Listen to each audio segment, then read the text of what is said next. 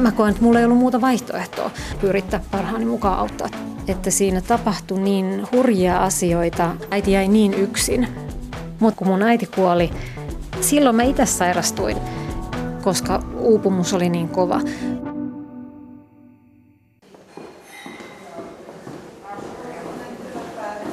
Katsotaan, mitä tää sun näyttelyssä on. Tässä on näitä viirejä. Niin...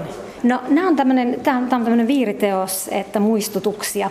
Ja nämä on otettu mun hoitohenkilökunnan ja mun ystävien viesteistä ja lauseista mulle viimeisen 3,5 vuoden ajalta. Mutta nämä on tämmöisiä niin kuin lohdutuksia ja kannustuksia sulle, kun sulla on ollut vaikeampaa nyt.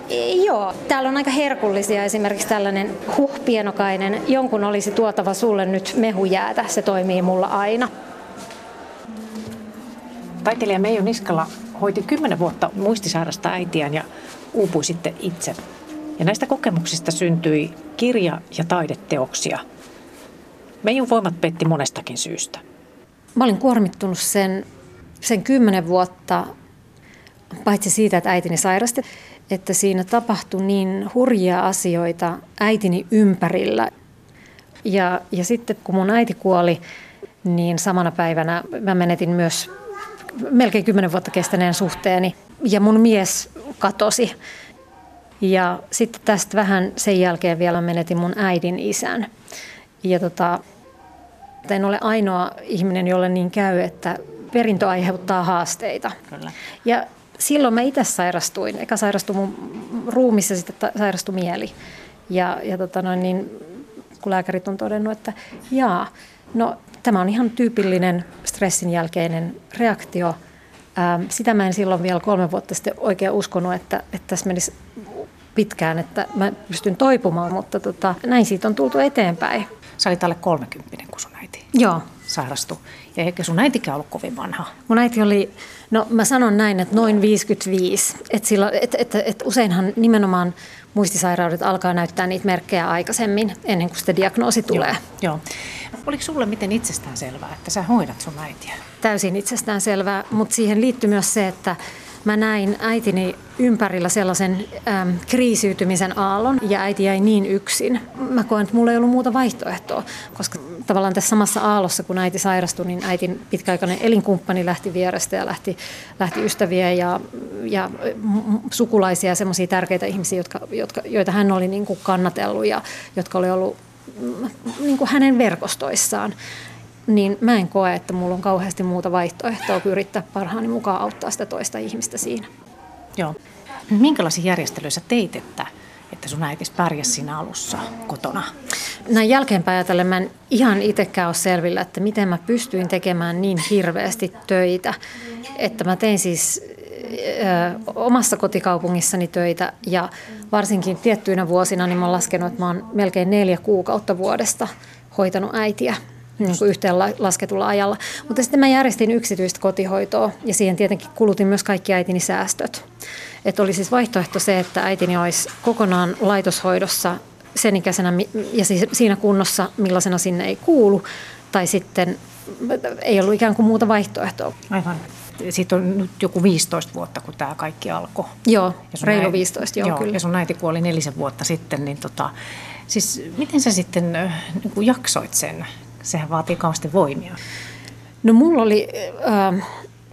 oli siinä vaiheessa niin kuin mies ja sitten mulla oli itsellä terapeuttikontakti, mikä oli ihan niin kuin väistämätöntä, koska uupumus oli niin kova. Multa valitettavasti lähti myös ihmisiä ympäriltä ja mä koko ajan ajattelen myötätuntoisesti, että kyse on myös siitä, että me ollaan alle 30-vuotiaita. Ihmisillä ei ole myötätuntotaitoja, niistä ei välttämättä puhuta, me ei tiedä. Meidän elämäntilanteet oli tosi toisenlaiset. Mä hoidan kuolevaa äitiäni ja toisilla on ikään kuin se disko- ja bilemaailma siinä samaan aikaan. Ne maailmat, niitä oli tosi vaikeaa sovittaa yhteen. Mutta niin väsynyt mä olin siitä niin kuin äitini kriisistä, äitini ympärillä olevien ihmisten kriiseilystä ja ahdistuksesta, joka kohdistui sitten tai palautui ikään kuin minun suuntaani ja äitini suuntaan, että mä muistan hyvin voimakkaasti yhden sellaisen kesän, että mä oon ajatellut, että mun on pakko tappaa itteni, koska tämä ei muuten lopu. Ja mä en ole itsemurha-altis ihminen, se ei kuulu mun persoonaan. Ja sen takia se on hirveätä sanoa ääneen, mutta se on myös totta, että on niin ahdettu nurkkaan, ettei löydä muuta pakokeinoa. Ja ainoa syy pysyä hengissä oli se, että muuten mun äiti joutuisi kuolemaan yksin. Miten sä siitä selvisit tuosta kaikesta? No ensinnäkin siksi, että oli lääketiede ja on lääketiede, on hyvä psykiatrinen hoito, mutta kyllä sitten kaikista eniten niin kuin merkittävimpiä oli sellaiset ihmiset, jotka sitten tuli lähelle, että multa hävisi myös siinä prosessissa läheisiä ihmisiä, jotka ei kestänyt ikään kuin sitä, vähän samalla lailla kuin äitillänikin, että he oli tottunut näkemään mut voimakkaana, vahvana ja niin kuin selviävänä ihmisenä. Ja sitten kun sellainen murenee, niin se voi olla vaan liian niin kuin tuuperruttava kokemus. Mutta mulle kävi niin, että mun naapurit perusti hoitoringin omien ystäviensä kanssa. Ja sitten siihen tuli vielä pari muutakin sellaista kaveria ja tuttua, jotka niin kuin tunsi mut pidemmältä aikaa ja halusivat tulla lähelle. Niiden avulla. Mentiin monta vuotta niin, että joku nukkui mun kanssa ja mä nukuin jonkun keittiön pöydän alla tai lääkkeet oli jonkun muun hallussa siinä aikana, kun mä en ollut sairaalassa. Ja nämä oli niin kuin tärkeimpiä ihmisiä ja on edelleen tärkeimpiä ihmisiä muistuttamaan siitä, että olen rakastettu ja tarpeellinen ja hyvä ihminen missä tahansa asennossa. Ja missä kunnossa vaan. Tämä näyttely koostuu 6 välittämisen teosta. Yksi välittämisen teko on täällä taustalla tämmöinen robotti-imuri, joka on päällystetty turkilla. Ja robotti-imuri kuuluu sellaiseen hetkeen mun elämässä, jossa mä olin ollut yli vuoden erilaisissa sairaalahoidoissa ja pääsin sitten kotihoitoon ja kotiin ja avopuolelle. Ja mulla oli niin hirvittävä yksinäinen olo, että mä siis ohjelmoin robotti-imurin alkamaan siivouksen aina silloin, kun mä olin tulossa päivähoidosta kotiin. Ja sen lisäksi tein tällaisen turkin sille päälle, jotta mulla olisi joku ystävä vastassa. No siis tuo aika, kaikki se 10 vuotta sun äitis, muistisairaan äitin niin kuin hoitaja tai niin kuin apuna, niin miten sä kävit läpi sitä? Sä oot kirjoittanut kirjan ainakin, mutta että sä pääsit jotenkin yli tuosta kaikesta. En mä päässyt yli. Ei mene yli. Se sana-asetelma on sellainen, että se ei ole niin kuin toteudu. Joo. Se niin kuin kulkee rinnalla, mutta kyse on siitä, että miten sen pystyy hyväksymään rinnalla kulkemiseen. Hyväksyy sen jotenkin siis. Joo, ystävystyy niiden tilanteiden kanssa. Se on se suurin. Eikä se, että olen kirjoittanut kirjan tai tehnyt teoksia, niin se ei ole ikään kuin sitä, että se asia olisi paketissa. Asia on nyt yhdessä kannessa, yhdessä muodossa, mutta tietenkin se tulee elämään ja elääkin mun sisälläni. Se elää esimerkiksi sellaisissa kohdissa, että mä sairastuin vaikeaseen traumapohjaiseen stressihäiriöön. Ja se on semmoinen sairaus, jota mä en olisi osannut kuvitella. Ja aivothan aktivoituu siitä, että me osataan kuvitella toisen tila. Ja siitä syystä mäkin tästä kerron, että mä saatan säikähtää aivan holtittomasti sitä, että kadulla pamahtaa joku auto tai onkin elokuva, jossa joku kuolee sairaalassa, niin saattaa, joskus on vienyt mut sellaiseen tilaan, että me ollaan jouduttu menemään sairaalaan ja mun aivot on ikään kuin buutattu lääkkeillä, tai mä kutsun sitä buuttaukseksi. Se on hirveä tilanne, ja se on täysin sellainen, jota sä et voi tavallaan kontrolloida, sitä voi vaan suojella itseänsä. Kun tietää, mikä se on sitten. Niin, mutta se on vaikea. Aivot on ihmeelliset kyllä. Aivot on sellaisia, ja niiden kanssa täytyy oppia elämään. Ja tietenkin jossain vaiheessa siihen siedättyy, koko ajan teen töitä sen eteen, että ne ei enää niin kuin ikään kuin ulkomaailmaa ei jatkuvasti aiheuttaisi mun sisäisessä maailmassa sellaista, että menisi pois tollalle. Ja mä oon kauhean onnellinen siitä, että 2 vuoteen mun aivoja ei enää ole buutattu ja jouduttu buuttaamaan tolleen niin kuin kemiallisesti, mutta jälleen kerran ikään kuin on merkittävää siitä, että miten me käyttäydytään muita kohtaan. Ajatellaanko me maailmaa vihamielisesti vai rakkauden kautta ja miten me niin kuin maailmalle osoitetaan tekomme. Onko sun mitään, jos mietit vielä, Meiju, sitä, että miten sä olisit voinut helpottaa? Olisiko se ollut ihmiset, jotka olisivat tukenut sua siinä? Mä mietin sitä sun aikaa, joo, kun sä hoidit äitiäsi. Kyllä. Joo, se, mitä mä olisin tarvinnut siinä, olisi ollut paljon tukea ja tietoa. Silloin sitä ei ollut eikä sitä saanut.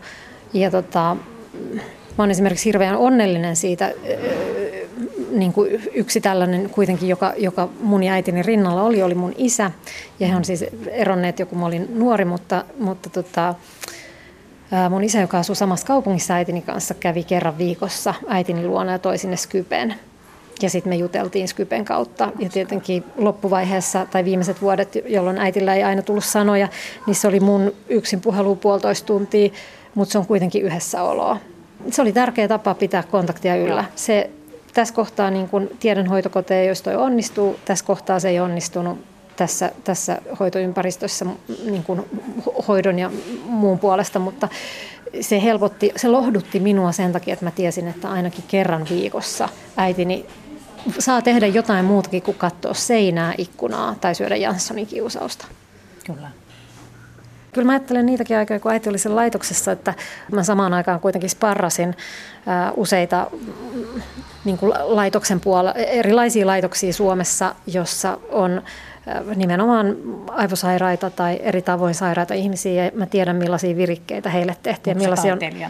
Mä tiedän taiteilijana ja yhteiskunnallisena keskustelijana ja olen hirveän tietoinen siitä, mitä tapahtuu vaikka Euroopassa. Mm-hmm. Millaisia muistisairaan kyliä on tai millaisia välineitä Japanissa käytetään. Niin tavallaan sen tiedon... Kaiken sen tiedon keskellä oleminen kykenemättä siitä huolimatta auttamaan sitä toista, niin on raskasta. Ja siinä vaiheessa ei ollut lakia, että mä olisin saanut äitini siirrettyä pois niin kuin minua lähemmäs, vaan lain mukaan äitini oli pakko olla siellä kaukana. Te olitte eri paikkoja. Kyllä.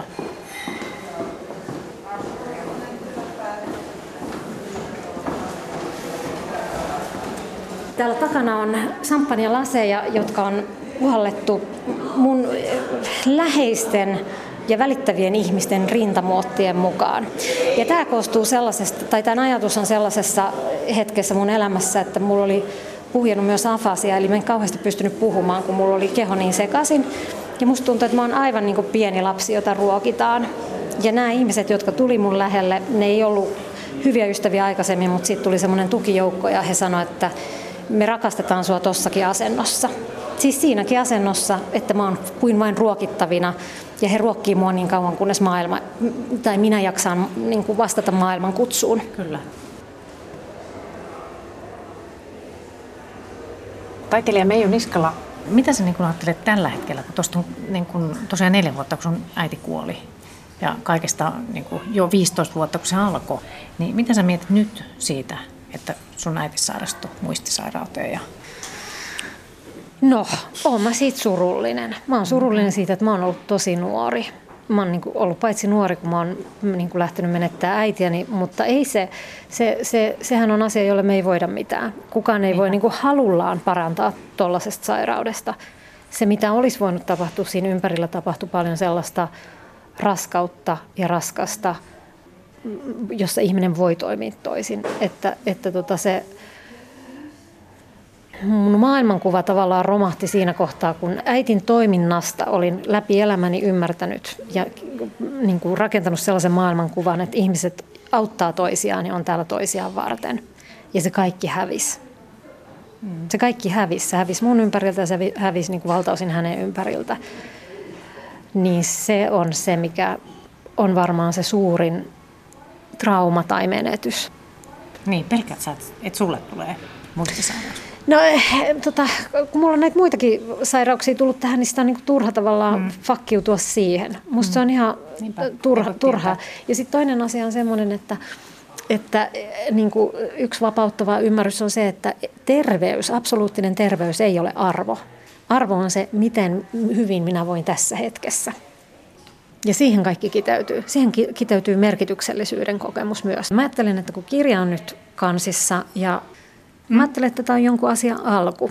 Kirja toivottavasti herättää yhteiskunnallista keskustelua. Se toivottavasti herättää myös myötätuntoa ja sitä ymmärrystä, että miten meidän ihmismieli toimii, koska mulla ei missään kohtaa halua tuomita. Se ei ole merkittävää.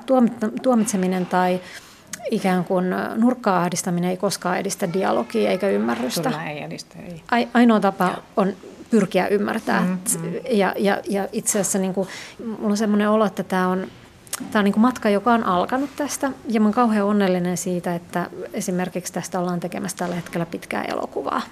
Tästä kaikesta, mitä sä oot kokenut. Joo, ja vähän toisessa näkökulmassa, koska niinhän tarvii aina tehdä, että kertomuksesta voidaan poimia erilaisia näkökulmia ja tutkia niitä vielä tarkemmin.